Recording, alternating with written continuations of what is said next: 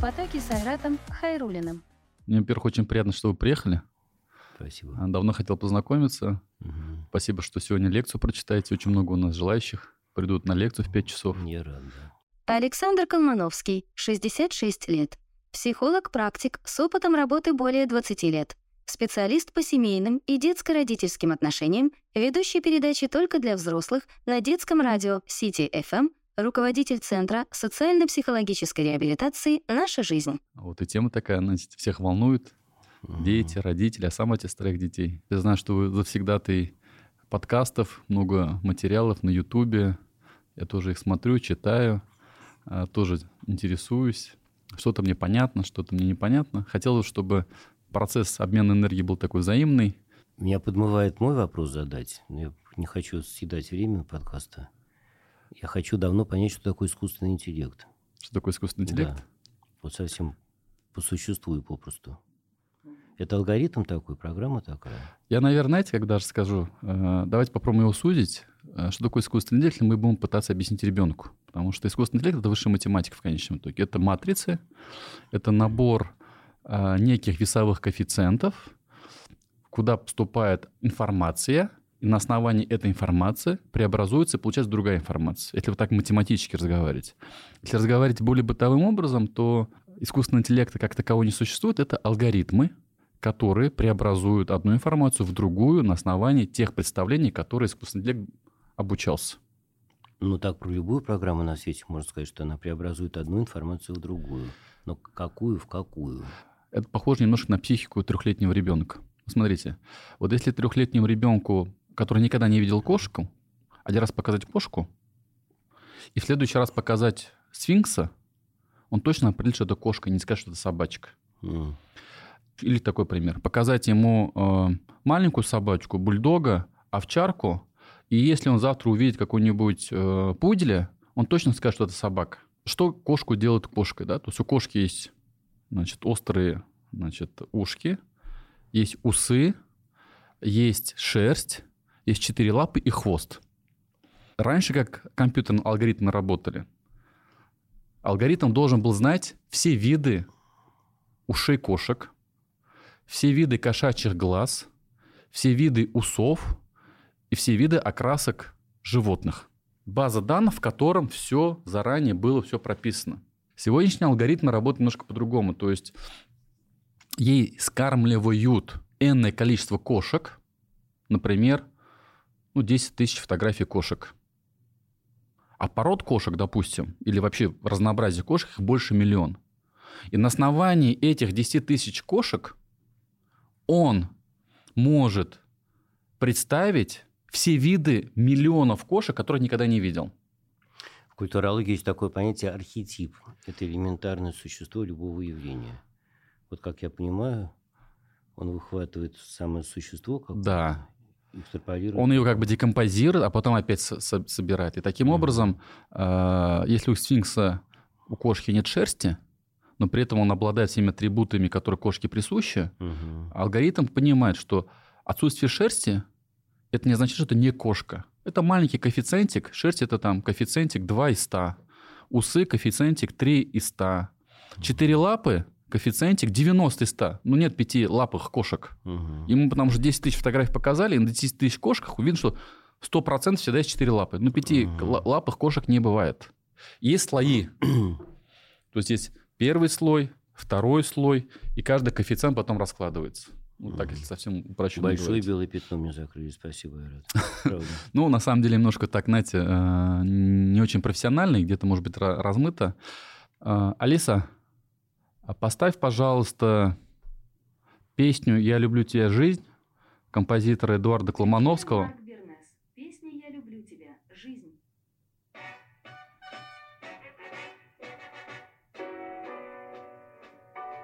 То есть не- я не успел все сказать. Я не назвал композитора, я не назвал автора. И я люблю жизнь. Песен, наверное, ну, со- с таким схожим смыслом очень много. Мгм. Но на основе неких таких весовых коэффициентов в конечном итоге она понимает, что с вероятностью 99% это вот эта композиция. И искусственный интеллект все время обучается на этих коэффициентах. Чем больше он как бы выдает информации, тем более точно он становится. Здорово. Примерно Здорово, так. Спасибо, Айрат. Ну, вот ваш отец эту музыку написал. Как Она, не- ну, это немножко другая вариация, да? Это Или это оригинал? Это оригинал, да? И эту песню вот этот Бернес и придумал. Там очень необычная история у нее. Но как приятно, что вы помните. Сейчас же никто этого не помнит.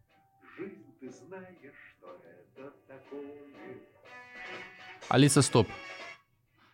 Что значит жить ты знаешь, что это такое? Как вы это понимаете? Что такое жизнь?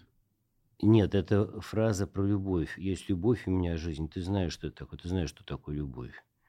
Ван Шенкин это имел в виду. Понятно. А вот в контексте, вот сами, что такое жизнь? Вот как психолог, как человек, как ученый. Что такое жизнь? Ну вот как, психо, как, не, как не как психолог, как обыватель. Но как обыватель, претендующий, простите за самонадеянность, за самонадеянность на то, что он сориентированный обыватель, как бы по- понявший, что к чему. Нет никакого смысла у жизни, нет никакой цели у жизни. Надо, есть, раз уж все равно живешь, так получилось, что ты живешь. Значит, надо прожить жизнь с максимальным удовольствием, получить от нее максимальное удовольствие.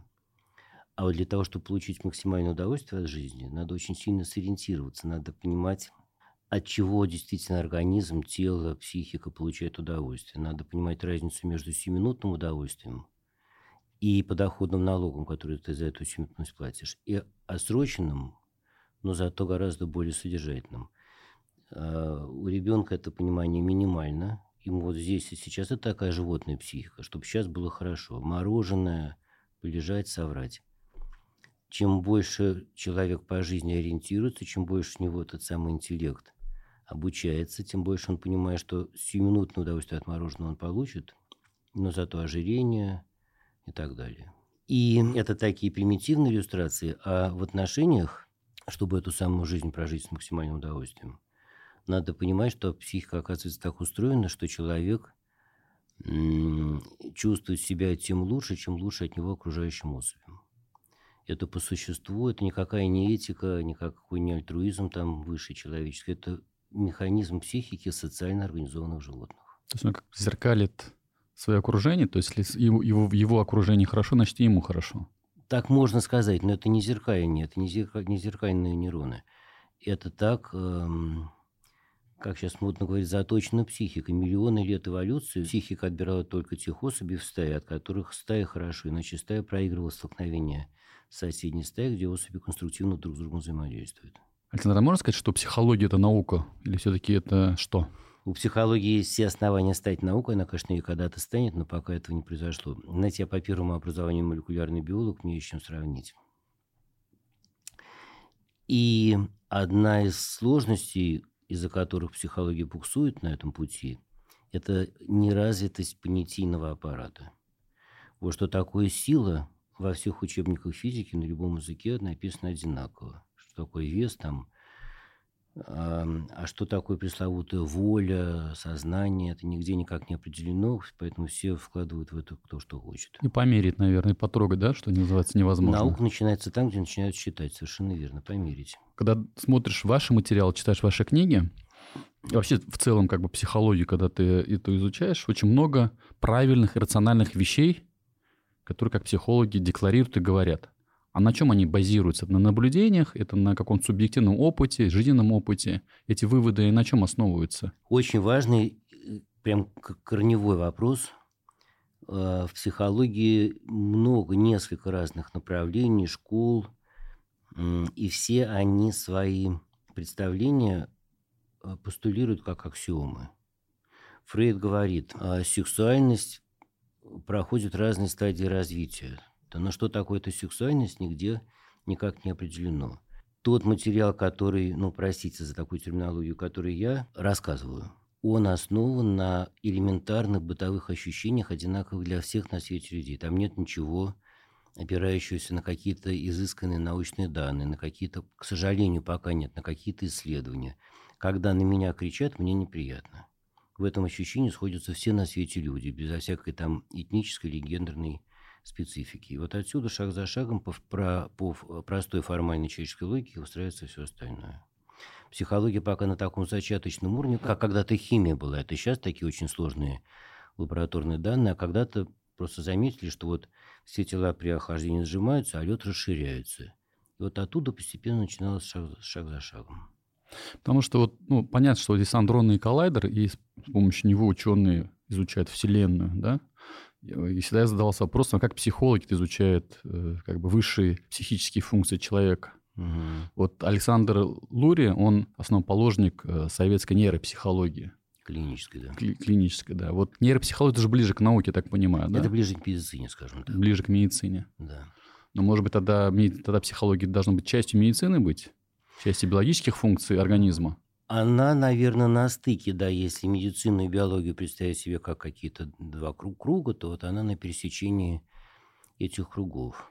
Вот приходит ко мне э, человек, не любил очень слово пациент, у него двое детей, 6 и 3 года, мальчики, очень дерутся между собой. Старший младшего бьет. Он пошел к одному психологу. Она сказала, знаете, надо ребенку объяснить, что гнев – это такая реликтовая эмоция. И надо шестилетнему ребенку объяснить, что надо с своими реликтовыми эмоциями справляться. Пошел к другому психологу, та ему говорит, оставьте детей в покое, сами между собой разберутся. Ни та, ни другая рекомендация непонятно с чего вытекает. Я просто так думаю, а я так считаю. Каждый из нас имеет право на свои такие представления, но для таких рекомендаций не надо быть профессионалом. А что кажется правильным сказать этому отцу и любому человеку в любой ситуации, для того, чтобы вынести какие-то рекомендации, какие-то поведенческие, так сказать, подсказки, надо сначала понять, что происходит, почему старший младшего задирает. Я спрашиваю этого отца, какие у вас есть предположения. И он ненадолго задумывается, разумеется, говорит, он ревнует, что и так понятно без его ответа. Вот, из этой простой констатации вытекает все остальное. Я спрашиваю, у него есть основания для этой ревности? Опять короткая пауза, он говорит, да, есть, что и так понятно. Значит, надо эти основания снимать, во-первых. Во-вторых, надо им обоим объяснять, что происходит по существу, почему старший младшего задирает. И старшему надо сказать, прости, что мы дали эти основания для ревности. И младшему надо сказать, знаешь, он такой вот так вредничает, потому что он боится, что мы его меньше любим, чем тебя. Это, конечно, совсем не так, но ему так показалось. Александр, а вот у вас жизненный опыт из музыканта, э, молекулярной биологии, творчество, наука, психология, не знаю, творчество, наука где-то вместе. Вот это три таких как бы разные ипостаси. Как так происходит? Это с чем это связано? Ну, такая вот эм, суетливая, сумбурная натура. Я вообще-то музыкант. Вот по устройству организма, по непрожитой жизни я, безусловно, музыкант. Я это себя хорошо понимаю. Я родился в музыкальной семье, в музыкальной атмосфере – и с раннего детства я бежал к фортепиано, прикладывался, там тыкал пальчиками, подбирал какие-то мелодии. Но у меня есть старший брат, на 11 лет меня старше, который с двухлетнего возраста обнаружил несомненные профессиональные музыкальные задатки. И он э, шел уже по этому пути. У нас 11 лет разница, он старший. В семье было решено, что двух музыкантов в одной квартире, в одной семье уже хватит. Отец и старший брат. Поэтому меня по этому пути не пустили. А, а я очень увлекался аквариумными рыбками, хомячками, попугайчиками, поэтому было решено, что я прирожденный биолог. И я поступил, мне действительно это было интересно, я поступил на биофак МГУ, закончил его как молекулярный биолог и очень интересовался этой наукой, этой деятельностью. Там логика, там интересно. Но я был очень политизированным юношей. А, сам издат, архипелаг ГУЛАГ, вот я во всем этом жил, и я не мог себе представить, что, э, чтобы я сдавал экзамен по научному коммунизму. А без этого нельзя было защищать кандидатскую диссертацию и идти по научному пути. И я поэтому пошел после университета в музыкальное училище, закончил его, и больше 10 лет преподавал классическую гитару в районной музыкальной школе в Чертаново, в Москве.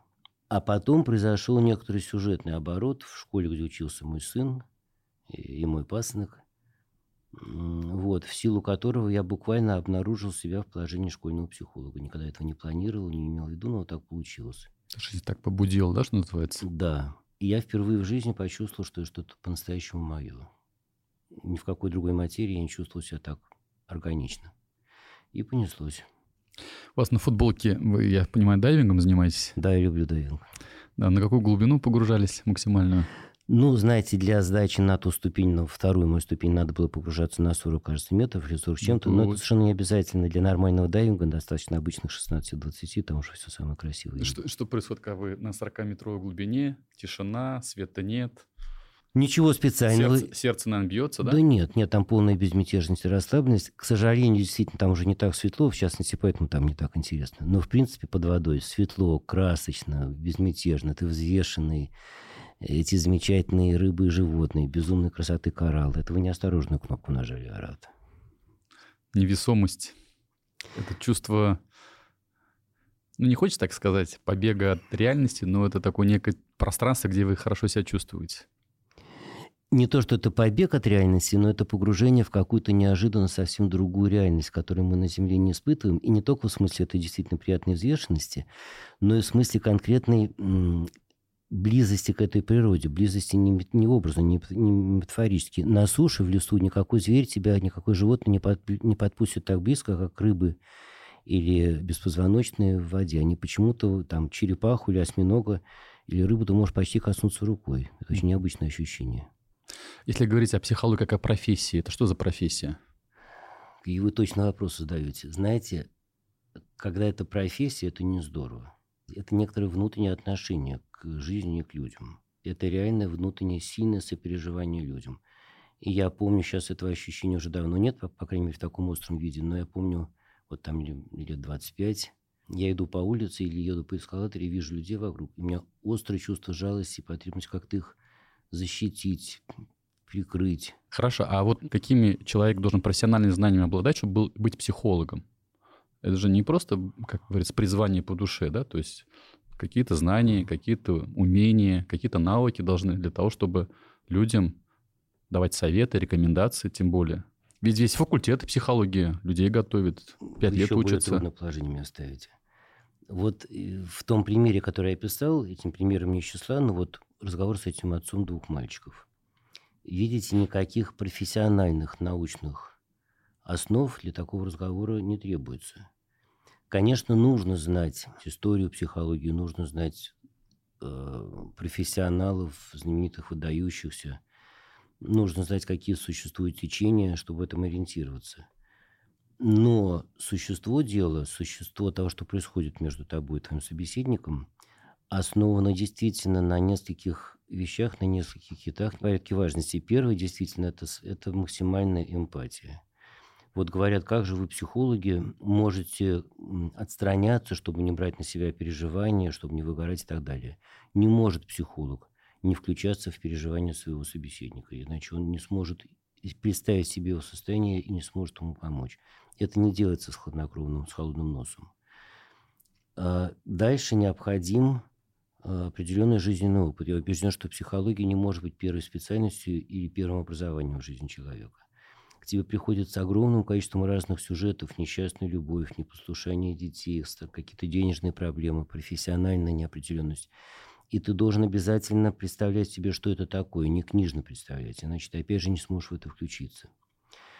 Итак, это эмпатия, это жизненный опыт, и это определенный простой здравый смысл.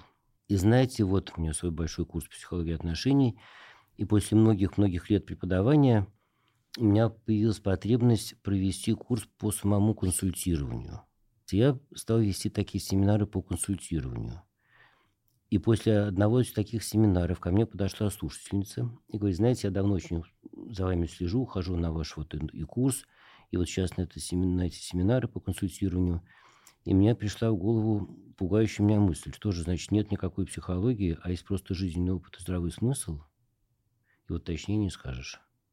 А вот эти, ну, скажем так, конструкты, сознательно, бессознательно, это не научные тоже, да, получается, что называется, определение?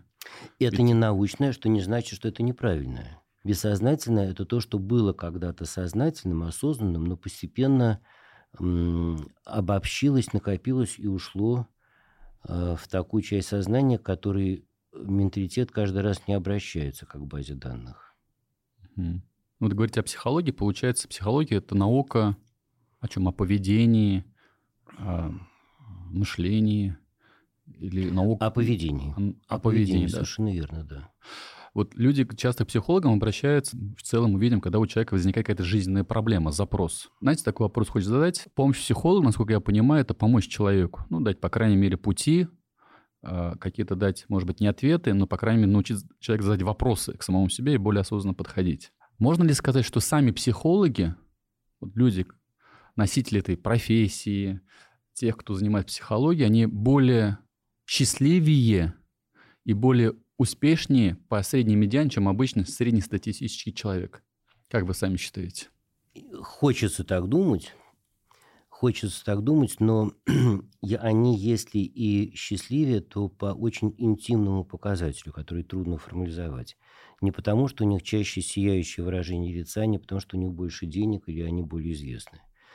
Они более счастливы по внутренним отношениям с жизнью они лучше понимают все время, в каждый момент, что сейчас происходит, что происходит у них с собеседником в разговоре, что происходит у них внутри. А, это не значит, что они любую ситуацию могут оптимизировать идеально.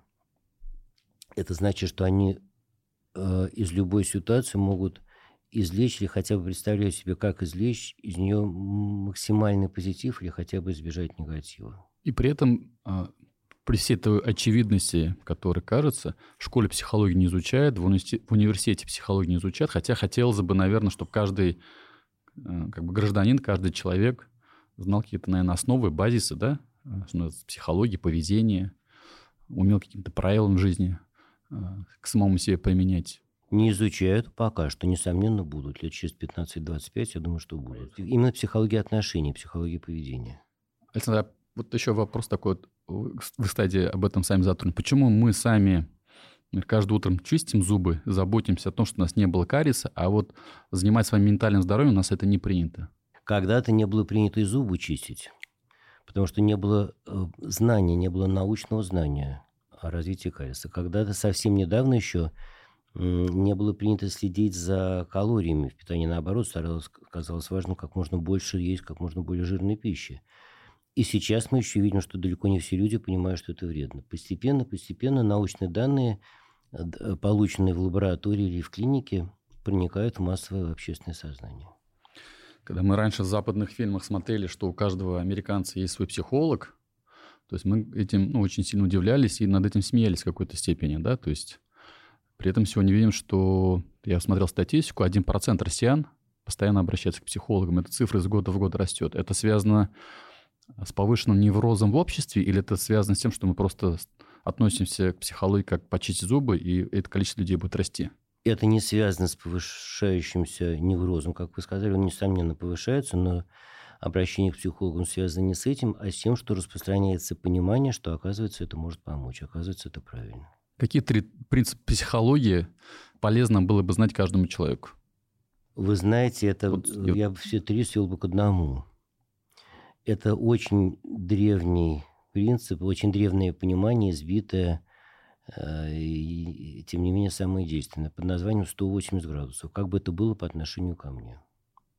В любой ситуации, в любых отношениях, в общении с ребенком, с родителем, с коллегой, с супругом, вот что-то ты уже сказал или не сказал, накричал, не накричал, неважно. Но потом, задним числом, придя в себя, представить каждый раз, каждый раз себя к этому возвращать, представлять себе, как бы это было по отношению к себе. Если бы мне сказали то же самое, той же интонацией, той же лексикой в похожем сюжете, что бы я чувствовал? И вот чем больше ты этим занимаешься, тем больше ты начинаешь понимать, что происходит. Александр, есть какие-то три вопроса, которые вы каждый день сами себе задаете? Нет. Нет. А какие вопросы, которые не имеют ответа, но они у вас есть в голове? Какой вы мощный интервьюер. Спасибо, приятно слышать. Да. Это довольно интимные вопросы. Но раз уж пошла такая откровенность, а, я трижды разведенный человек. Я большой специалист по негативному опыту. И вот это вопрос, и связанный с этим вопросы, которые действительно каждый день у меня в голове всплывают. Сами хочу или не хочу. Как быть, как эм, выстраивать отношения, выстраивать ли их, что меня дальше ждет. Это очень интересная тема, знаете, она чем обусловлена. Вот в советское время не принято было разводиться. А сейчас, знаете, часто психологи говорят, особенно когда там смотришь социальные сети, если ты испытываешь негативные отношения в семье, какие-то созависимые отношения, кто-то кого-то там, значит, угнетает. Ну, типа, надо развестись и все. Я не знаю, это хорошо или плохо.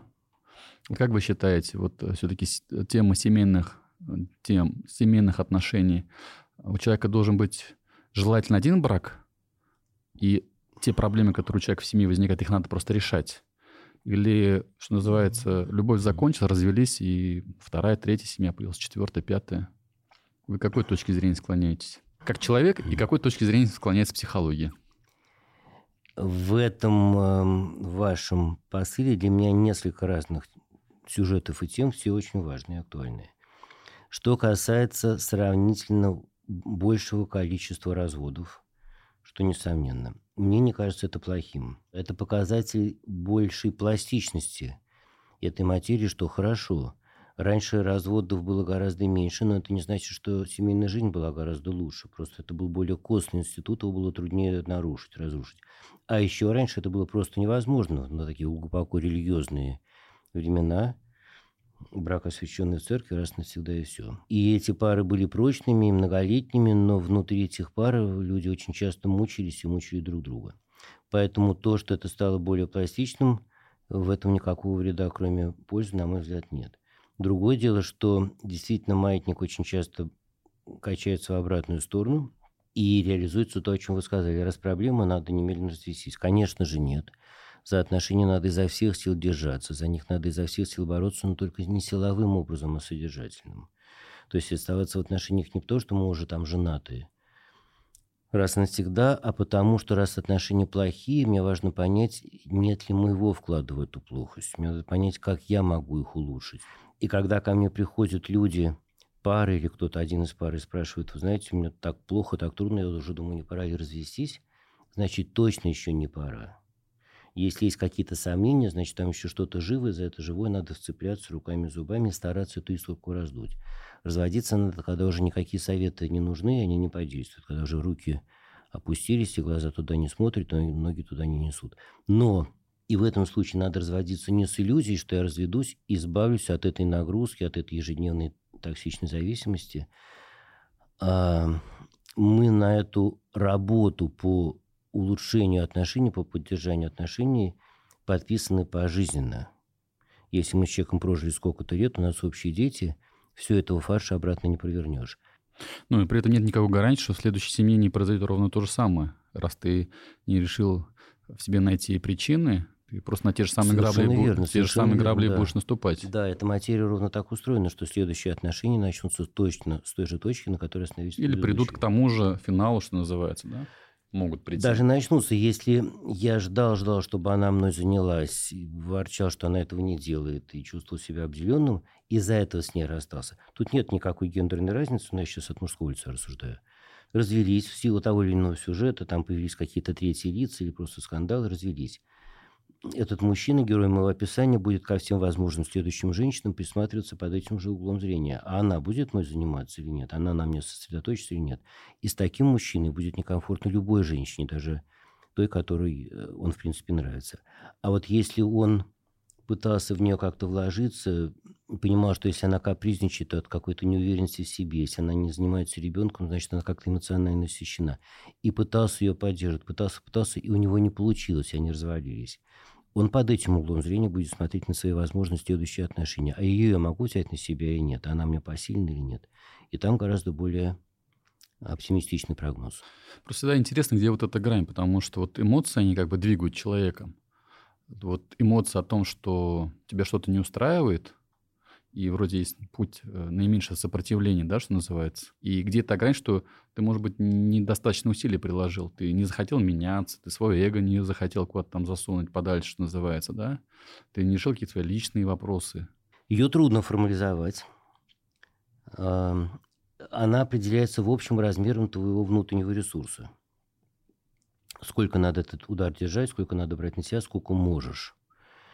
Не доводя себя до сильного истощения, до каких-то болезненных ощущений, до психосоматики, до испорченного сна. Но как раз очень ресурсные люди, к сожалению, склонны насиловать этот свой ресурс, они доводят себя до этой психосоматики, уже повышенное давление, действительно нарушенный сон, общая тревожность, они все еще считают, что надо стараться брать партнера на себя. Это такая диалектика. С одной стороны, надо действительно стараться, с другой стороны, надо очень внимательно прислушиваться к своему организму. То есть чувствовать и как-то понимать себя, да, что называется? Чувствовать, понимать себя и понимать, что вот если правильно заботиться об окружающих, о муже, о жене, о детях, нельзя допускать, чтобы у них был испорченный аппетит, чтобы они были раздражительны. В этот же ряд надо поставить свой организм, свое тело. К нему надо тоже так же отнестись. Недопустимо, чтобы это твое тело плохо себя чувствовало. Если оно в этих отношениях плохо себя чувствует, не просто сегодня вечером плохо себя почувствовал, ты всю ночь провел в бешенстве, а на протяжении какого-то значимого срока, сколько-то месяцев, значит, точно дело движется куда-то не туда. Александр, вот много пациентов, клиентов к вам приходит. Есть какой-то усредненный портрет э, того человека, который обращается ну, за помощью к психологу, да, то есть кто-то обращается, а кто-то считает, что это, ну, есть такой миф, что если ты психологу идешь, значит, с тобой что-то не то, и вообще как бы это все очень плохо, и все это неправильно, и люди это отрицают.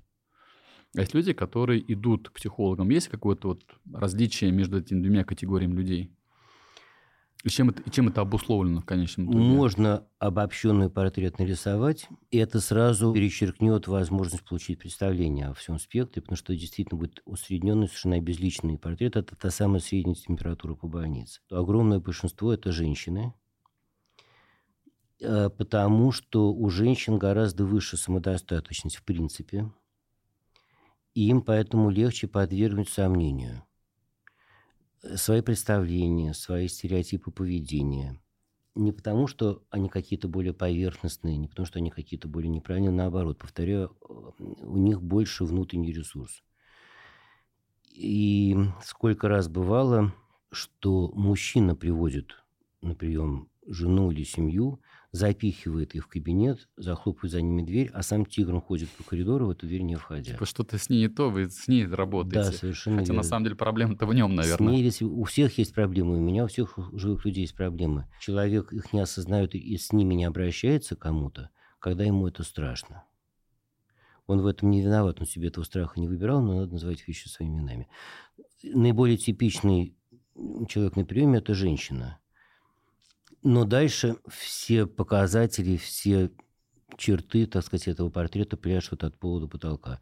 Это бывают очень открытые люди, очень закрытые, очень напряженные, очень эм, спрашивающие или говорящие таким плотным потоком, что ты не ставишь слова.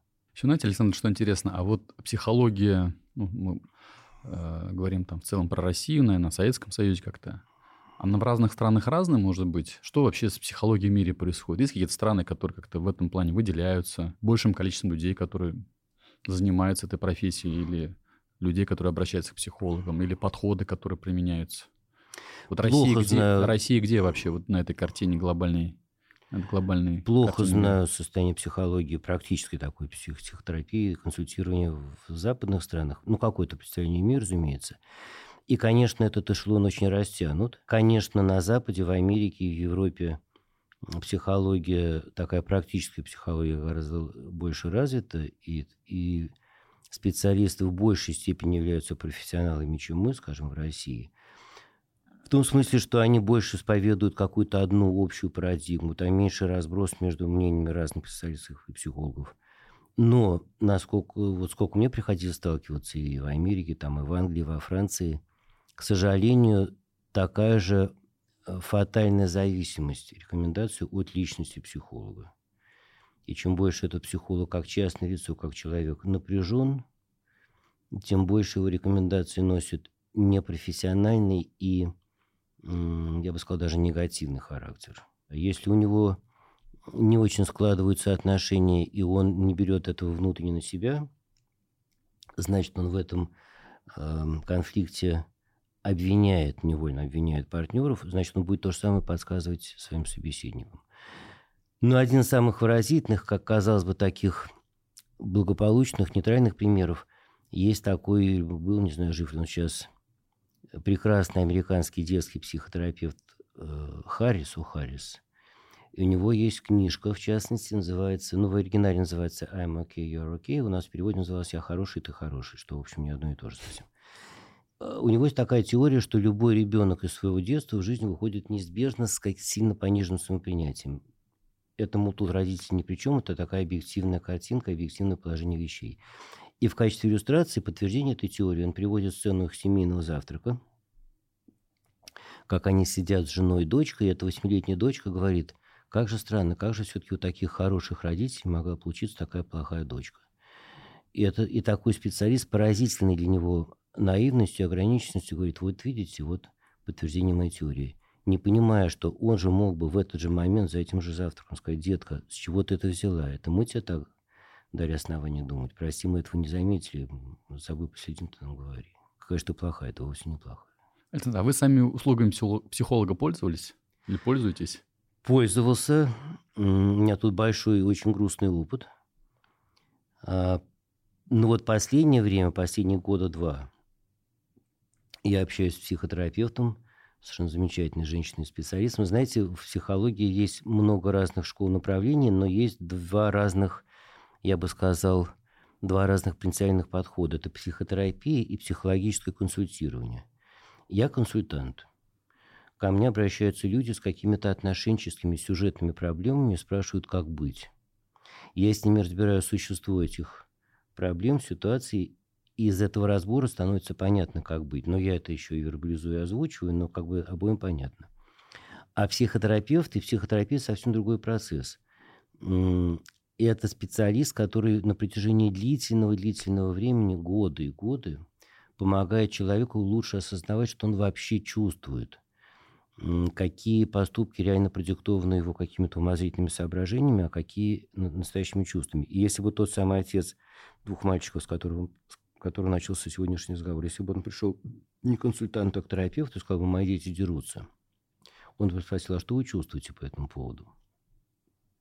Тот Почему сказал, это вас это беспокоит, да? Да, совершенно верно. Он бы сказал, я чувствую там злость и они бы докопались до того, что она связана с его беспомощностью, ну и так далее. Вот этим занимается психотерапевт.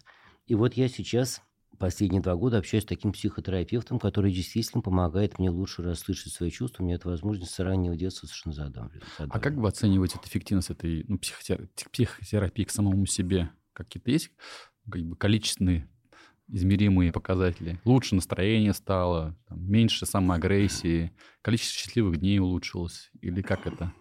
Субъективная какая-то оценка, наверное, должна быть. Раз вы ходите, вы, наверное, еще деньги платите за это. Мне очень близок ваш подход. Должна быть какая-то именно не субъективная, а объективная, количественная оценка, вот количество там счастливых дней. Нету пока такого оценочного метода и подхода, к сожалению. Я чувствую большой возрастающий интерес к процессу нашего общения – и чувствую возрастающие возможности того, что называется рефлексией. Занудное слово. Рефлексия это в прямом переводе означает отражение, а в обиходе это осознание внутренних причинно-следственных связей. Я лучше начинаю действительно понимать свои переживания, свои протестные проявления э, и чувствую, что эти протестные проявления, они у меня моторно уже давно практически не выражаются, но я их все равно чувствую, переживаю, мне это очень мешает. Я чувствую, как это уменьшается, мне это очень нравится.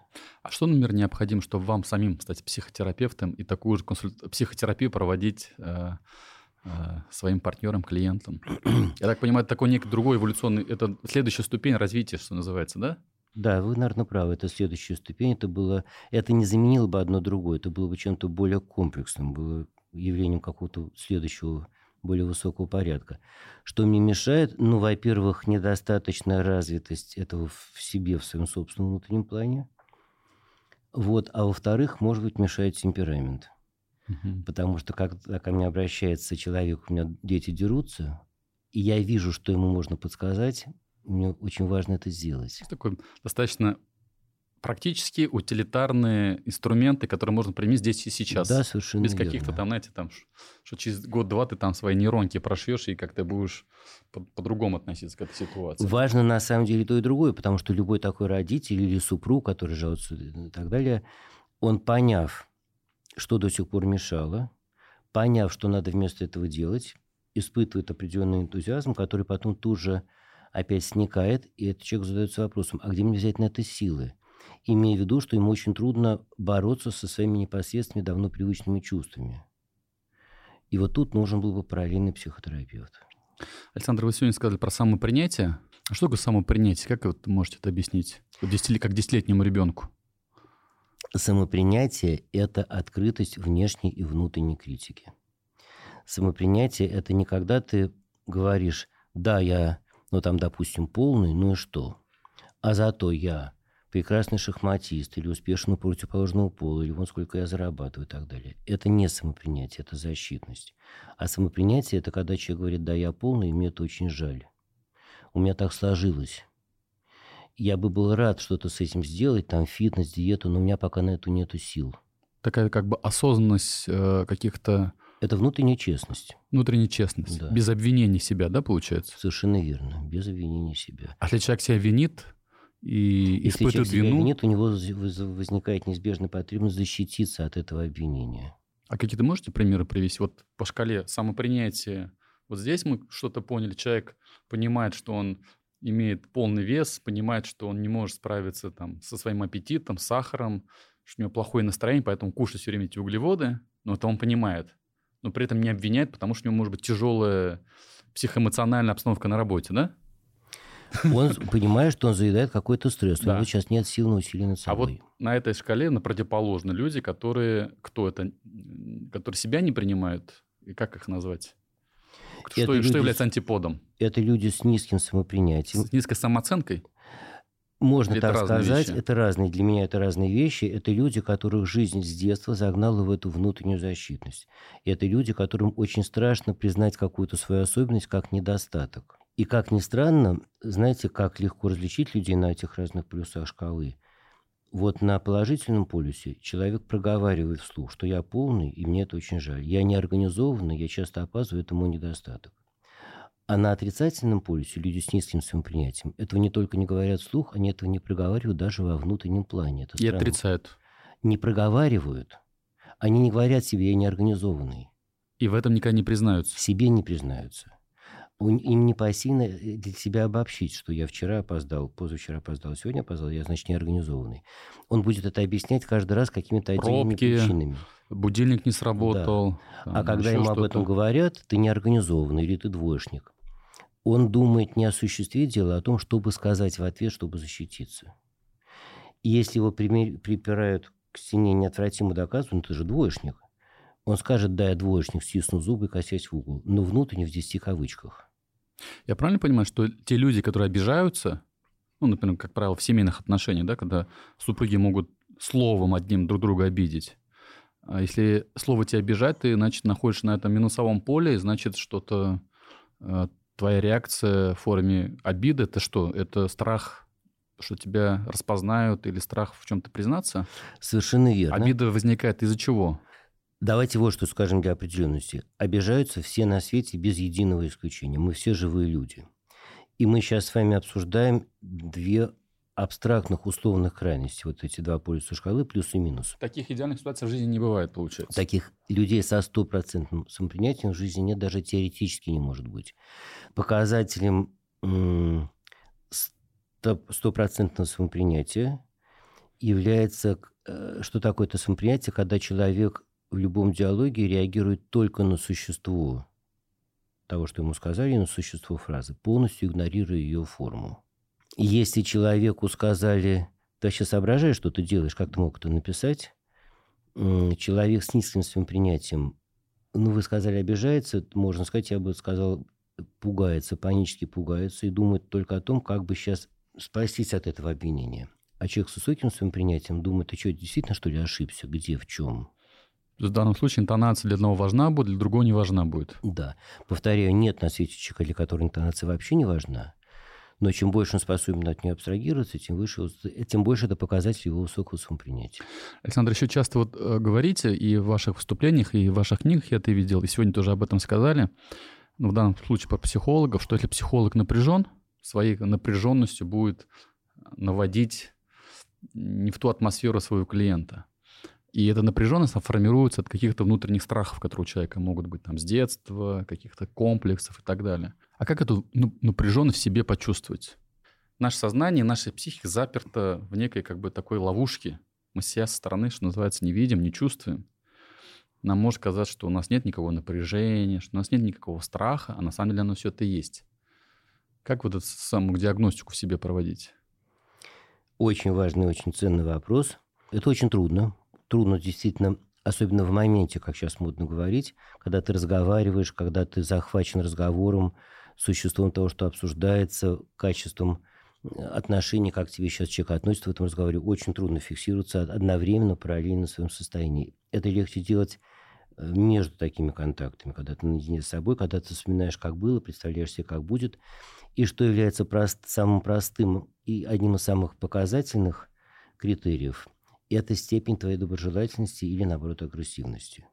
И тут надо понимать, что... К любым обстоятельствам. Да, к, любым, э, к не знаю, нахамили тебе, там, на ногу наступили в метро, то есть ты можешь по-разному реагировать. Если ты как бы это не, не вызывает тебе агрессивную реакцию, ну, наступили, наступили, подумаешь, да? Совершенно верно. Что особенно важно сейчас в вашем комментарии – показателем доброжелательности, настоящим показателем, является только поведение в конфликте. И вообще только такие ситуации, конфликтные, стрессовые, являются показателем настоящего состояния человека или состояния отношений. Вот когда действительно нахамили, когда наступили, вот тут сразу видно размер этого твоего внутреннего ресурса. Мне в этом смысле легче за собой к себе присматриваться, потому что для меня это необходимое состояние в моем, не люблю это слово, но тем не менее профессиональном отправлении. И у меня так бывает, ну, особенно раньше бывало, когда приходит человек и такой рассказывает, что у меня поднимается волна глухого черного гнева, и в этом состоянии я точно не могу ему помочь. Я могу помочь только человеку, к чьим самым прискорбным слабостям я расположен, которые меня трогают. Я понимаю, что это его беда, а не вина. И поскольку так ну, бывало, наверное, сейчас когда-то бывает, я это моментально замечаю. Я не знаю, я гораздо больше 10 тысяч консультаций в жизни провел. 10 тысяч, ничего себе. Нет, нет, 10 тысяч, я думаю, людей. Я консультации сколько было, не, не подсчитывал.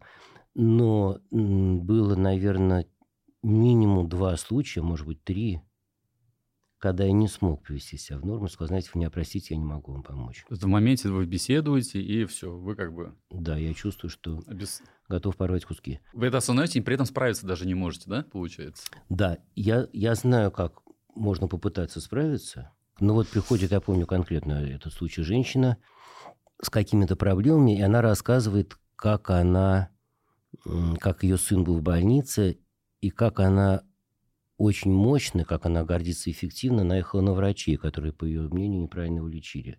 Как она скандалила у главврача, как она добилась, что выговор несли. И она так с таким... Любовью, в кавычках, да? Да, да, да, с, такой, с таким агрессивным упоением это рассказывала, что у меня просто шерсть поднялась. Думаю. И я представляю себе тогда, что она... Вот дверь в мой кабинет, это дверь из ее детской комнаты, и за этой дверью в детской комнате ее только что очень унизительно как-то опустил ее отец. Дал пощечину при гостях, как-то высмотрел. Вот она в этом состоянии оттуда ко мне сейчас зашла. Я себе представляю, меня сразу отпускает. Угу. Александр, а вот имеет такое хорошее качество для чувств, которое у вас есть, вы об этом сказали, как эмпатия. А что бывает, или какие чувства испытывать, когда вы видите людей, которые живут, что называется, мимо? Ну, которых вот неисправимые, которые сами себя насилуют, сами себя калечат, да, во всех смыслах. Вы какое-то сочувствие испытываете, безразличие. Как вы с этими чувствами себе боретесь? По-разному бывает. Не нравится причинить добро и помочь этим людям? По-разному бывает. Знаете, Арат, я начинал свою сознательную жизнь в таком негативном состоянии, агрессивном, категоричным, безапелляционным, бескомпромиссным, что он просто мало кому снилось, безо всякого кокетства. Говорю, был моральным чудовищем по некоторым своим историческим и детским причинам. Это с какого момента? От детства, подросткового периода? С детства. Но я говорю о сознательной жизни вот в подростковом периоде и на протяжении следующих там лет десяти я был в таком остро воспаленном состоянии. И поэтому я хорошо понимаю людей в таком же состоянии. Они меня называют протесты, я них узнаю себя былого. Но, тем не менее, я в какой-то степени живой человек еще пока отчасти, поэтому, когда я сталкиваюсь с примерами, которые вы описали, Это может произойти в разную пору моего внутреннего какого-то состояния. Если я на подъеме на волне, они вызывают у меня острое сочувствие и жалость. Никакой потребности встряхнуть, встряхнуть их за шкирку и рассказать, что к чему у меня точно нету. Но если я могу, там вижу эту кучку бомжей, у меня есть свободные, свободные 15 минут, я могу сбегать в соседний супермаркет, набрать там им кошелку и на бегу э, отдать. Это максимум, что я могу для них сделать. И я понимаю, что я точно легко мог бы оказаться на их месте, а не на моем. Это игра случая. Если бы мы поменялись рождениями, мы бы сейчас поменялись состояниями. Это очень важная прививка от снобизма. Но бывает так, что я в дауне, какой-то продвинутый, успешный, но скандальный, агрессивный такой или манерный человек меня может вызвать внутренний протест. Но в чем мне тогда помогает мое понимание, что к чему? Это я понимаю, что этот протест – это мое состояние, а не голос моего организма. Александр, вот э, очень спасибо, что делитесь таким. Ваш жизненный опыт, искренние ваши э, истории, они очень ну, сильно резонируют во мне, да, и хочется эту тему продолжить. Но все-таки я еще хотел спросить про самопринятие. Вот если, допустим, взять россиян, взять десятибальную шкалу, например, 0 и 10. Там, 10 – это максимальное самопринятие, 0 – это там, с, с максимально низкой самооценкой. Есть такое соотношение вот этих двух категорий обществ в нашей стране? Как вы считаете? Сколько здесь, на этой стороне, добрых, светлых людей процентов, и сколько здесь людей, которые овладевают их страхами, обуревают страхами, и это проявляется и в детях, в семье, на работе, вот из вашего жизненного такого опыта. Это такая пирамида, чем выше к вершине, тем меньше плос плоскость сечения, так сказать. Вот. Но эта пирамида подвижна, все время идет процесс снизу вверх, все время туда прибывает и прибывает. Даже у людей на самой вершине этой пирамиды точно есть очень большие неосвоенные ресурсы и возможность улучшить свое качество жизни в том самом очень интимном плане, просто внутреннее ощущение от себя в жизни, от окружающих людей. А если ты попробуй эту вершину пирамиды оценить, это сколько? Это 1% людей, 10%, 20%, 30%, как вы считаете? Чем жестче, чем строже критерии этого счастья, тем меньше, тем, тем меньше этот показатель. Людей вот абсолютно максимально осознанных, совсем Не, ну, пусть, пусть вот 6 баллов самопринятия. Не 5, а 6. И я не говорю про 10, я говорю 6 и 7 баллов. Выше среднего. Айрат, мне очень симпатична, близка ваша потребность количественно все это оценить, но нет такого механизма, к сожалению. Я сам с нетерпением жду, когда он будет развит. Понятно. Александр, вы немножко детство свое затронули. А чем отличается ваше детство от детства ваших детей? В чем различие и в чем сходство? Ну, очень много различий. Главное из них состоит в том, что я и люди моего поколения были детьми родителей, чья молодость пришлась на страшное советское, сталинское и военное время. Это были несколько поколений глубоко и жестко невротизированных, перепуганных. И для них в цели воспитания спокон века было выработать абсолютное мгновенное послушание. Это было необходимо для выживания. Надо было воспитать ребенка так, чтобы сказать ему «тихо», он бы тут же замолчал, не начав, иначе убьют. И вот наши родители были героями тех историй, той традиции, и мы были их детьми.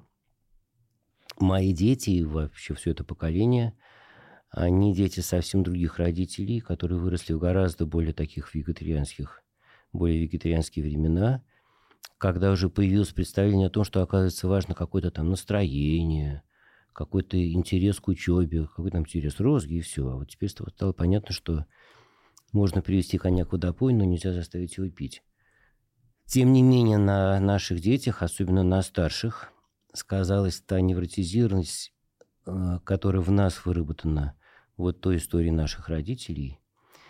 И поэтому э, я бы тоже наших детей, моих детей так не обобщал. Вернуться ли, допустим, к вашему детству, да? Вы в свое время говорили, что достаточно жестко с вами мама обращалась. Вот как это в целом потом влияло на жизнь? Потому что есть очень такое известное выражение, мы все родом из детства, да, и каждый день эту чашу детства выпиваем, каждый день, в буквальном смысле его слова, потому что это наполняет нашу жизнью. Насколько вот ваше детство обуславливало весь ваш жизненный путь, да, и что вы об этом можете рассказать? Обуславливает до сих пор, буквально до сегодняшнего дня и до конца жизни так и будет. Знаете, вот вы упомянули Лурье. Я был в одном а, очень хорошем центре клинической психологии под Вашингтоном. Он там один из главных авторитетов, Лурье. И там внизу в вестибюле, в лобби висит такой плакат. В переводе на русский эм, «Первые годы жизни длятся вечно». Это так и есть, действительно. Э, именно в детстве формируется вот этот аппарат, это опаска или открытость взаимодействия с людьми, а дальше меняется только паспортный возраст. И моя мама была в трудном эмоциональном состоянии, только, только безусловно, этим объясняется то, что я в детстве, ну, как бы имел, а не ее отношением ко мне, там, к детям вообще. Но это выработало во мне очень сильную, очень глубоко ушедшую ту самую опаску, тот самый оборонительный защитный рефлекс – а опаска – это навык, ну, рефлекс, который формируется очень быстро и очень глубоко уходит. Он необходим для выживания детеныша, для его адаптации. И она потом долго-долго по жизни, даже специальными целенаправленными усилиями, очень долго и трудно вытравляется.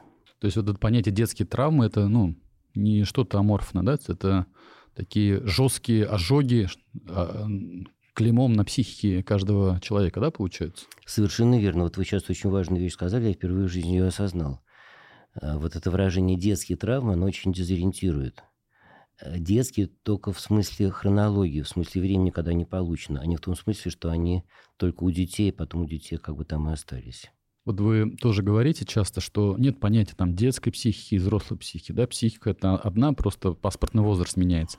А чем отличается ребенок от взрослого или взрослый от ребенка? В каком смысле чем отличается? Вот это травматизирует... С точки зрения психики. Ничем что... не отличается. Ничем не отличается. Действительно, это вот представление о детской психике – это какая-то искусственная условность. А, нет никаких специальных реакций в их головах, отличных а, от тех, которые у нас с вами развиваются в наших головах при тех же обращениях друг к другу, при тех же интонациях, при тех же выражениях. Ничем не отличаются. Ну, смотрите, вот, э, по крайней мере, из, из той научной литературы, которую мы знаем, что мозг свое развитие заканчивает к 25 годам только. Угу. То есть лобные части мозга, самоконтроль, вот то, что нас делает как бы более осознанным. И в какой-то степени получается, ну, с точки зрения медицины и биологии, ну, детский мозг и взрослый мозг, они отличаются. Морфологически, да. Да, и психика, значит, должна отличаться. Ложда в том смысле, что хотелось бы, чтобы отличалась. Но мы же с вами видим людей любого возраста, которые реагируют на разные неблагополучия абсолютно инфантильно. Александр, что такое хороший родитель? Это не тот родитель, который всегда идеально обращается с ребенком. Такого нет и быть не может. Родитель, который по возможности любое неблагополучие в поведении ребенка в отношении с ребенком внутренне берет на себя. Если ребенок э, не искренен, если ребенок неопрятен, если ребенок не любит читать э, и так далее, и так далее, это я с ребенком что-то не то делаю, это я с ребенком чего-то не дорабатываю, это я чем-то его перегрузил. Я правильно понимаю, что если у родителя есть какие-то нерешенные внутренние вопросы, проблемы, это как тот психолог напряженный. Если родитель напряжен, соответственно, это тоже будет проявляться и на детях, и дети от этого, что называется, будут страдать. Да, неизбежно это иначе не бывает. Среди нас родителей не может быть ни одного человека совсем не напряженного. Но это не так фатально. Важно не это, важно, важна вот какая разница, когда в одном случае родитель будучи напряженным, говорит, что ты не видишь, что я напряжен, ты не понимаешь, что я устал, ты не видишь, я занят. Он должен так, он может так говорить ребенку? А в другом случае родитель напряженный или уставший занят и говорит, детка, прости, я сейчас весь в кусках, прости, знаешь, я сейчас не могу. Когда он эту невозможность что-то дать ребенку внутренне берет на себя по-настоящему, а не предъявляет в качестве претензии тому же ребенку. Э, ну, наверное, каждый родитель хочет, чтобы его ребенок был успешный. Что для этого надо делать? И что такое понятие успешный? Есть две стороны этой успешности, не будем хожами. Конечно, очень важна внешняя социальная успешность, профессионализм, материальная защищенность, семейное положение. Это правда все очень важно. Но мы же видим, что все это идет впрок человеку только при определенном его внутреннем состоянии. Мы видим массу примеров людей очень продвинутых и профессионально, материально, как угодно, и они при этом остаются комком нервов. Они трясут коленкой, они барабанят пальцами по столу, они очень недолго могут смотреть в глаза, в отличие от вас, вот вообще не отрывайте взгляда уже полтора часа. Они, о чем говорит? М? О чем это может говорить? А, о той самой успешности, которую мы сейчас обсуждаем, а вот том внутреннем компоненте этой успешности. Людям при вот этих внешних анкетных благополучных показателей часто очень бывает трудно поддерживать долгое время разговор не о себе. И это говорит о том, что у этой успешности есть действительно две стороны. Вот это внешнее социальное и внутреннее психологическое. Именно психологическое важнее, потому что из нее вторая может вытекать, а из второй первая нет. Что это за составляющая психологическая внутренняя, это та самая осознанность. Это когда человек открыт поиску, сомнениям, критике, когда он способен взять на себя, когда он задумывается, почему, у него не, почему он с кем-то поссорился. Это внутренняя возможность, если мы говорим о родителях и о воспитании, связана с максимальным родительским принятием, с максимальным принятием со стороны родителей. Не когда родители вовремя дают ребенку иностранные языки, прививают организованность и так далее, и так далее. А когда, роди... а когда ребенок чувствует себя в настоящей полной безопасности в отношении с родителями. То есть мы можем иногда, что называется, принятие, заботу ребенка подменять какими-то покупками игрушками, заменяя отсутствием внимания к ребенку, получается. Вы сказали совсем откровенным, когда родители просто там ребенку покупает и одежду, и поездки, и хорошую музыкальную школу, но зато вот я в себя не вникаю. Да. Но гораздо более сложный случай, когда родитель истово занимается с ребенком, вводит его по разным секциям, и действительно проверяет его домашние задания и так далее, и все равно это совсем не то, что нужно для будущего того самого качества жизни и счастья. Это проще всего описывается очень модным выражением «безусловное принятие». Оно у всех на устах, но мало кто наполняет его конкретным поведенческим смыслом. Что, что такое безусловное принятие конкретно в диалоге и во всех сюжетах? Это когда родители реагируют не на поступок на ребенка, не на его обстоятельства, не на грубость или вежливость, не на пятерку или двойку, а на его чувство этой связи. Что чувствует ребенок, получивший двойку? Что чувствует ребенок, признавшийся в трудной правде или совравший? Что чувствует ребенок, укравший деньги или и так далее. Здесь возникает ощущение, что родитель должен быть, быть таким быть суперпсихологом. Не будем пугать родителей этим словом быть супер, необходимостью быть суперпсихологом. Достаточно почаще вынимать из кармана инструмент под названием, тот самый инструмент 180 градусов. Что я хочу, как, как, что было бы для меня максимально комфортной реакцией, если бы какой-то мой ближний услышал, как я кого-то обманываю, как я кого-то с кем-то вульгарно ругаюсь, как я воровато оглянувшись по сторонам, взял со стола чью-то забытую там хорошую ручку. Какая была бы максимально комфортная для меня реакция, чего бы я хотел? То есть, если мы не любим, чтобы нас ругали, значит, и ребенка нельзя ругать. Ни, ни при каких обстоятельствах. Да. Ни, ни при каких обстоятельствах. Ни при каких обстоятельствах, ни в какой форме, ни по какому поводу. И не просто не ругать, оказывается, этого недостаточно. Потому что если я стащил ту же самую ручку и увидел на себе ваш взгляд, и вы ничего не сказали, вы, казалось бы, меня не ругаете, но я же все равно чувствую осуждение. А что значит безусловное принятие, как-то реагирует на чувства? Какими чувствами был продиктован этот поступок? Вот я стащил эту ручку. Почему? Я не справился с каким-то соблазном. И вот что было бы максимально комфортно желаемой реакцией для любого «я», для вас, для меня, для любого «я», если бы человек, увидев это, сказал, что понравилось, вот это является точной альтернативой осуждению. Меня еще такие простые вопросы. Я думаю, может быть, э, наша аудитория эти вопросы надо возникать. Такие простые, житейские. Можно я позадаю, как бы, что называется, из жизни? Самое ценное. Ребенок не доедает с тарелки. Угу. Положили обед, он половину сел и дальше есть не хочет. Угу. Нас учили все доедать. Что с этим делать? Очень важный пример. Это одна из самых выразительных и травматичных для меня иллюстрация того, что мы обсуждаем. Никакое насилие недопустимо, никакое. Но уж тем более насилие в физиологической э, стороне жизни точно не заставляет доедать. Второе. Ты же мужчина, мальчик, там ему пять лет, нельзя плакать, не плачь и все остальное. Тоже важнейшая иллюстрация. Очень большой ресурс, как это ни странно прозвучит, э, заключен просто в корректном словарном словоупотреблении. Фраза «мальчики не плачут» содержательно бессмысленно. Как не плачут? Плачут же мальчики.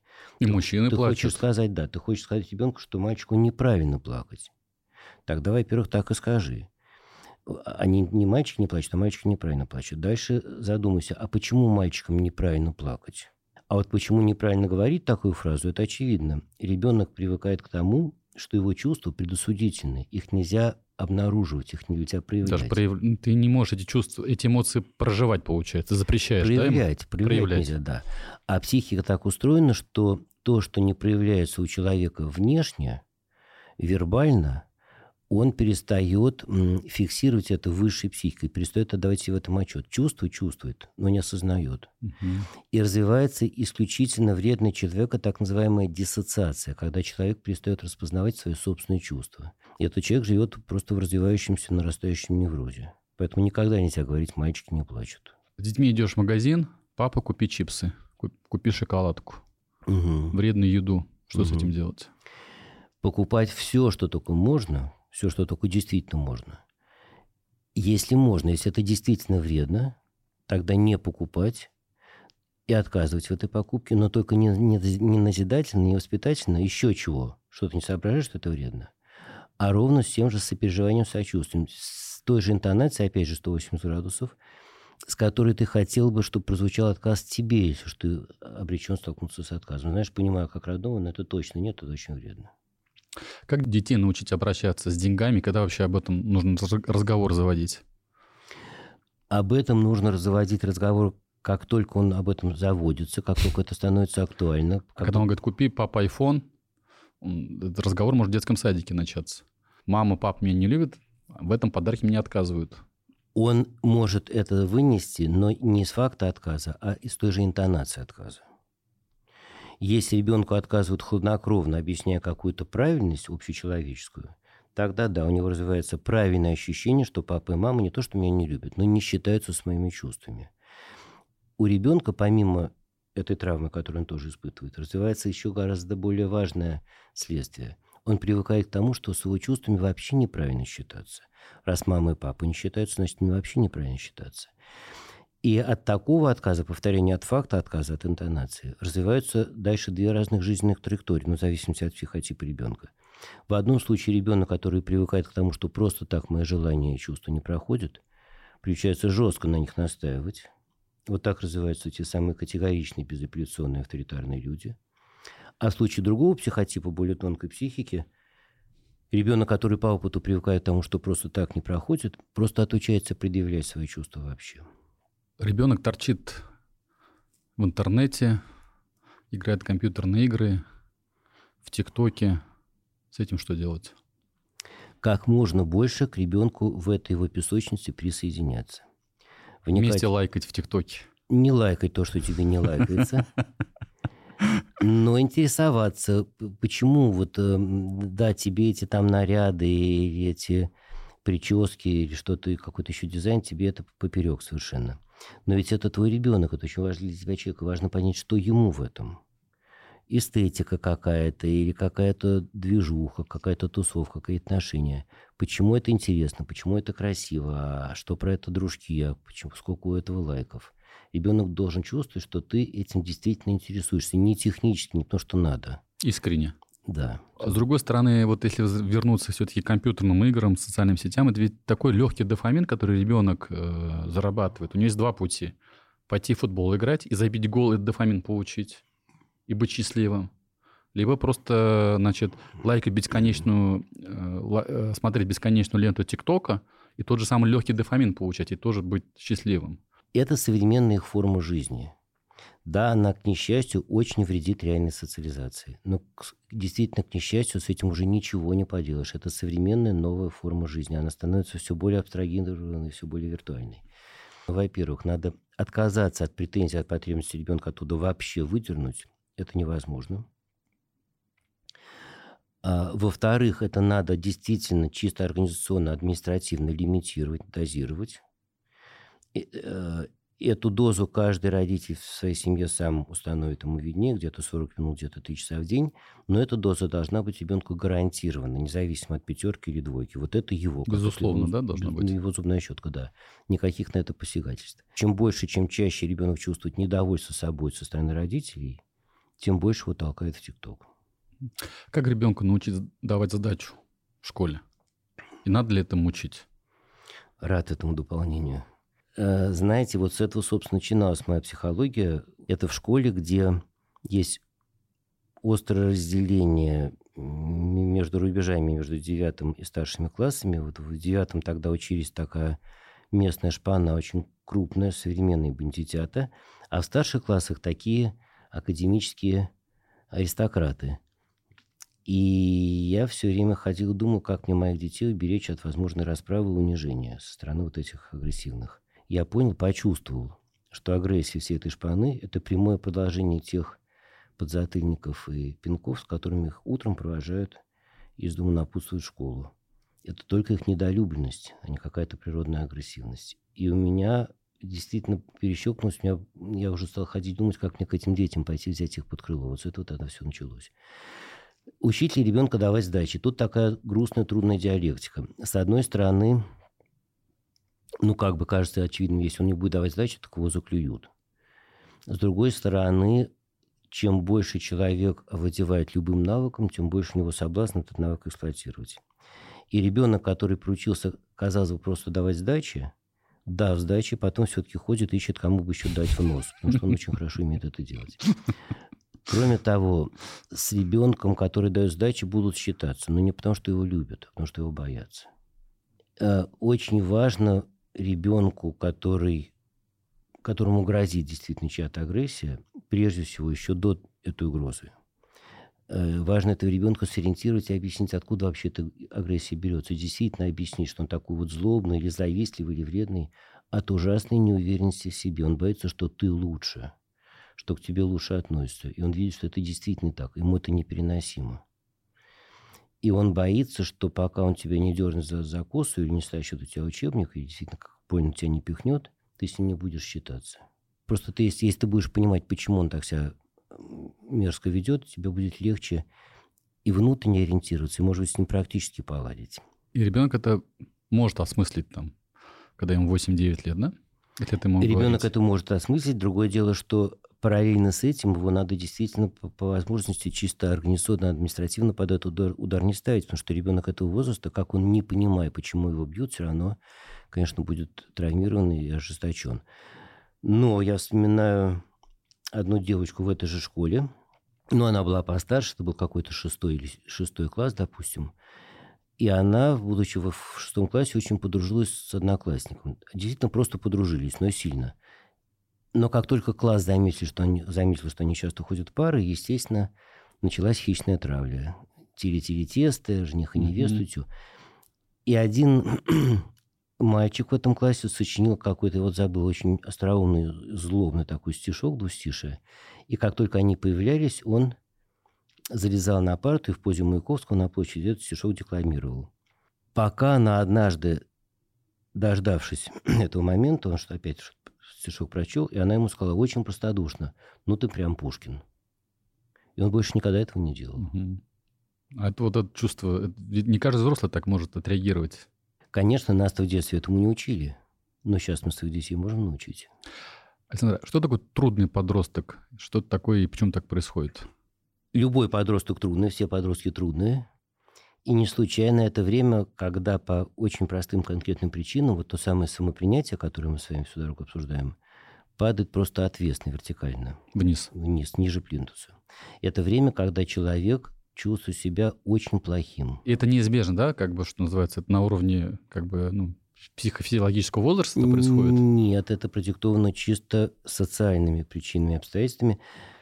Ну, в двух словах, что такое переходный возраст? Это время полового созревания это время, когда человек за какой-то вот размытый момент, там год-полтора, становится биологически полноценной особью. Он может с, этого, с этой поры выполнять любую неквалифицированную работу, там, брать на себя любую невысокоорганизованную ответственность. А влетает в этот возраст, в эту новую дееспособность, человек в инерции всей предыдущей недееспособности. Он никогда ничего не делал, ни за что не отвечал, это было нормально, он и не мог. И он, к несчастью для себя, продолжает также ничего не делать. Он выходит на кухню, а, и в египетской позе ждет, пока его утром накормят. Хотя он давно уже может первый выйти, собрать завтрак и позвать родителей. И в силу вот того же самого механизма 180 градусов, так устроена психика, она к окружающему к себе относится одинаково. Он начинает себя чувствовать очень плохим. развивается мощная аутоиммунная агрессия, поэтому становится таким негативным, воспаленным. И поэтому же так важно действительно ребенка всемирно вовлекать в общесемейные усилия, в уборку, в покупку продуктов, в готовку. И поэтому так важно смотреть, какие наши родительские проявления способствуют его вовлеченности, а какие с непреодолимой для него силой выталкивают. И вот эти родительские фразы, ну он же должен понимать, но у него же должно давно развиться самоответственность и так далее. Они все э, являются мыслью и фразой, оборванной на, серед... на половине, на середине. Эту фразу надо договорить до конца. Он должен понимать, в нем должно это развиться, и поэтому у меня родителю надо смотреть, что с моей стороны в нем это развивает, а что подавляет. Как ребенка или подростка уберечь от плохой компании, от наркотиков, алкоголя, курения? Эм, давать ему, всемирно давать ему возможность почувствовать себя полностью принятым с его слабостями, с его неаккуратностями, с его лживостью, принятым дома в семье. Чем этого меньше, тем больше он ждет принятия в той компании, где гораздо проще сойти за своего. Там не надо для этого быть всегда искренним, всегда с чистыми ногтями. И может получить одобрение от этой компании, да? Одобрение в кавычках. Да, там легче сойти за своего, там его примут. В каком возрасте выбор профессии у ребенка или как бы вот родитель должен как-то в этом процессе участвовать, ну, что, спрашивать, кем ты хочешь стать. Вот у нас в IT-парке небольшой Рамеев есть детский IT-парк мы видим определенные ограничения системы образования, которые есть в школах. Она очень такая консервативная, по каким-то своим правилам живет, по своим вгосам и так далее. И при этом мы видим, что очень много других форм а, образовательных, проектной деятельности, а, командной деятельности. И в детском IT-парке есть курсы для детей от 5 лет. Программирование на Лего, курсы по цифровому искусству, робототехнике и так далее, так далее, так далее. Вот эта грань, она вот этой как бы загрузки, профориентации, она когда должна происходить? Или ребенок должен сам выбирать, чем ему заниматься? Или надо его вводить на разные секции? Какие были профессии 10 веков тому назад? Плотник, кожевенник, конюх, воин – Любой из них можно было владеть там за срок от трех месяцев до трех лет. Через 10 веков, в пушкинские времена, все образование, начальное, среднее, высшее, составляло 6 лет. Пушкин учился 6 лет, был одним из образованнейших людей своего времени. Современные профессии так устроены, так высоко организованы, такие сложные, комплексные, что психика ни к 15, ни к 20, ни к 25 годам, как правило, не созревает для того, чтобы понять, что мое, что не мое. Поэтому необходимость определяться с выбором будущей профессии в старших классах губительная искусственная культурная традиция.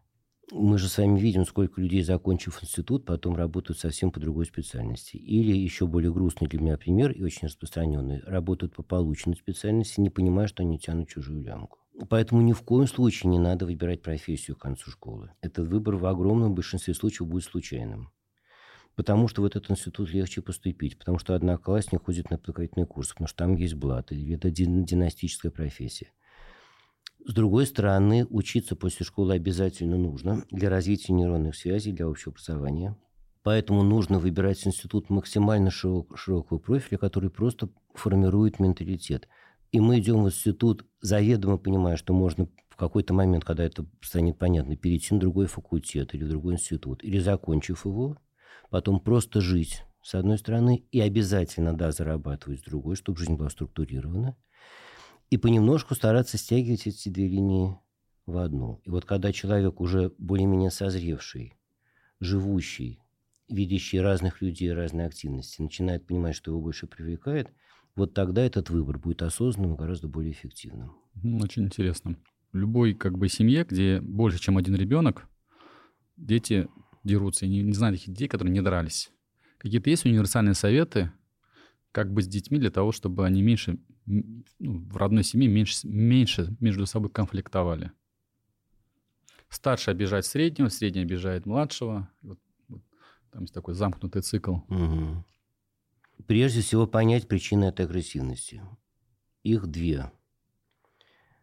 Первая, та, которая упоминалась сегодня. Рождение младшего ребенка В английском есть такое очень удобное обобщение сиблинг, брат-сестра. Рождение младшего сиблинга для старшего всегда травма, жесткая психологическая травма, по очевидным причинам.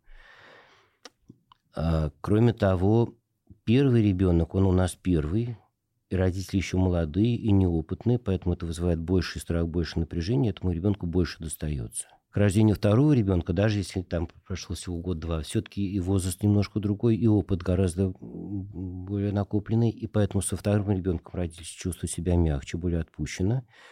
А для старшего это выглядит как его второсортность. Со мной вон как обращаюсь, а мы это все прощают. А третьим вообще, знаете, как это в известной фразе, если ваш младший ребенок кушает из миски кошачий корм, то это проблема кошки. Да-да-да. Совершенно верно. А отношения между этими сиблингами – это всегда продолжение того, что дети чувствуют по отношению к себе со стороны родителей. Чем более назидательны родители, тем более назидательны по отношению друг к другу сиблинги. Вот и все. Если родитель держит эти две причины в голове, он гораздо более эффективен в в управлении, не люблю это слово, тем не менее, поведением дерущихся между собой детей. И первое, с чем связана эта эффективность, это, это родитель не говорит им с досады, ну сколько можно драться, ну почему вы не можете нормально посидеть? Он понимает, что в нем причина, в самом, а не в них. И если он еще даже не знает, что с ними сделать, он хотя бы перестает предъявлять им претензию, и этим уже понемножку уменьшает градус напряжения между ними. Александр, сегодня много говорили про принятие. Как родителям сдерживаться и не ругать детей? Какие-то, может, пару лайфхаков поделитесь? Ну, для меня это не лайфхаки, не какая-то техника, а такие содержательные соображения. Давайте от обратного. Что мешает сдерживаться? Несколько вещей. Во-первых, некоторая неопределенность когда родитель говорит себе, ну да, я понимаю, что не надо там сразу ругать, не надо уж очень ругать. Вот вчерашний был диалог с двумя родителями, очень грустный был для меня разговор, потому что они слушают там некий курс, и разговор начался с восторженных комплиментов в адрес этого курса, как он там перевернул их жизнь. Когда, ну, Ваш курс? Глаза, мой курс, да. А в конце нашего разговора мама говорит, там был отец и мать, муж и жена, ну что ж, получается, я так поняла, что значит ребенка нельзя обижать сильно. Вот. Каждый э, понимает по-своему, да, в конечном да, итоге? к несчастью. Вот эта неопределенность нельзя обижать сильно. нельзя сразу ругать, надо сначала постараться ребенку объяснить. Нет, эти формулировки не являются корсетом, который помогает держать форму. Это надо запретить себе с математической формальностью. Не поменьше, не пореже, не помягче, а вообще в принципе нет. Это тоже нереально. Это нереализуемо. Но это ориентир, на который ты можешь действительно нацелиться. Второе, что мешает, это непонимание альтернативы. А как же тогда? И как обычно, что же по головке за этого гладить? Или, как вот вы сказали, просто ничего не говорить, там просто промолчать. Надо сформулировать себе точную альтернативу. Что надо было сказать вместо того, чтобы на ребенка напуститься и говорить, ну сколько я должна тебя повторять? Ну, там, почему ты взял без спроса? Где-то слышу, что так разговаривали.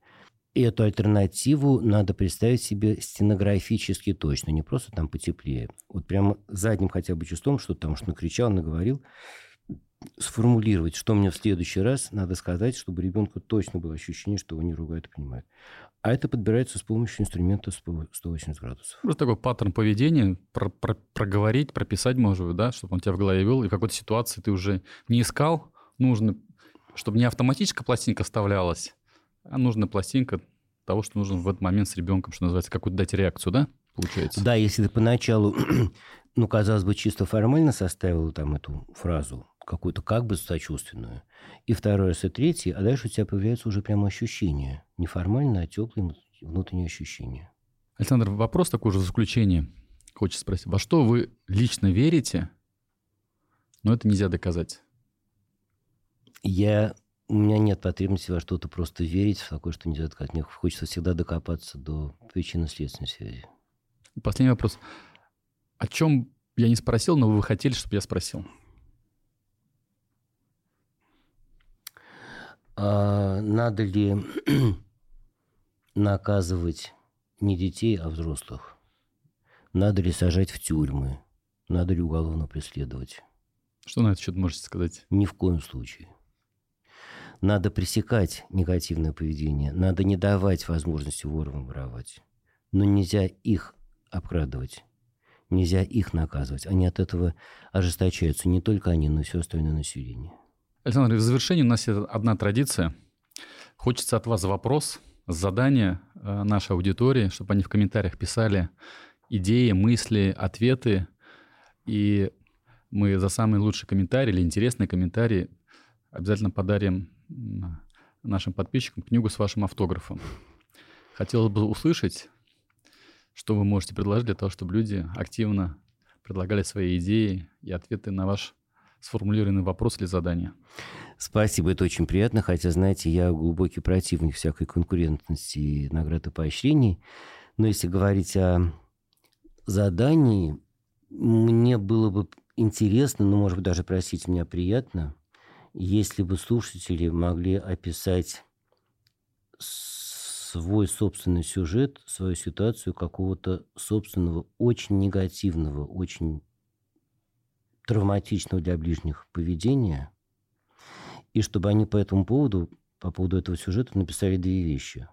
Во-первых, как они понимают, было бы правильно тогда себя иначе повести, и во-вторых, чтобы они написали, как они понимают, эм, что они так себя вели тогда не потому, что они были плохими, а потому что им было плохо. Как это было продиктовано их болью, их страхом, их недолюбленностью, неуверенностью в себе. В общем, ребята, от Александра Колмановского небольшая вам психотерапия. Напишите свой травмирующий опыт и напишите те две части, те эмоции, которые вы в это время испытывали, согласно тому регламенту, который был озвучен. Спасибо, Александр, было очень интересно. Взаимно, рад.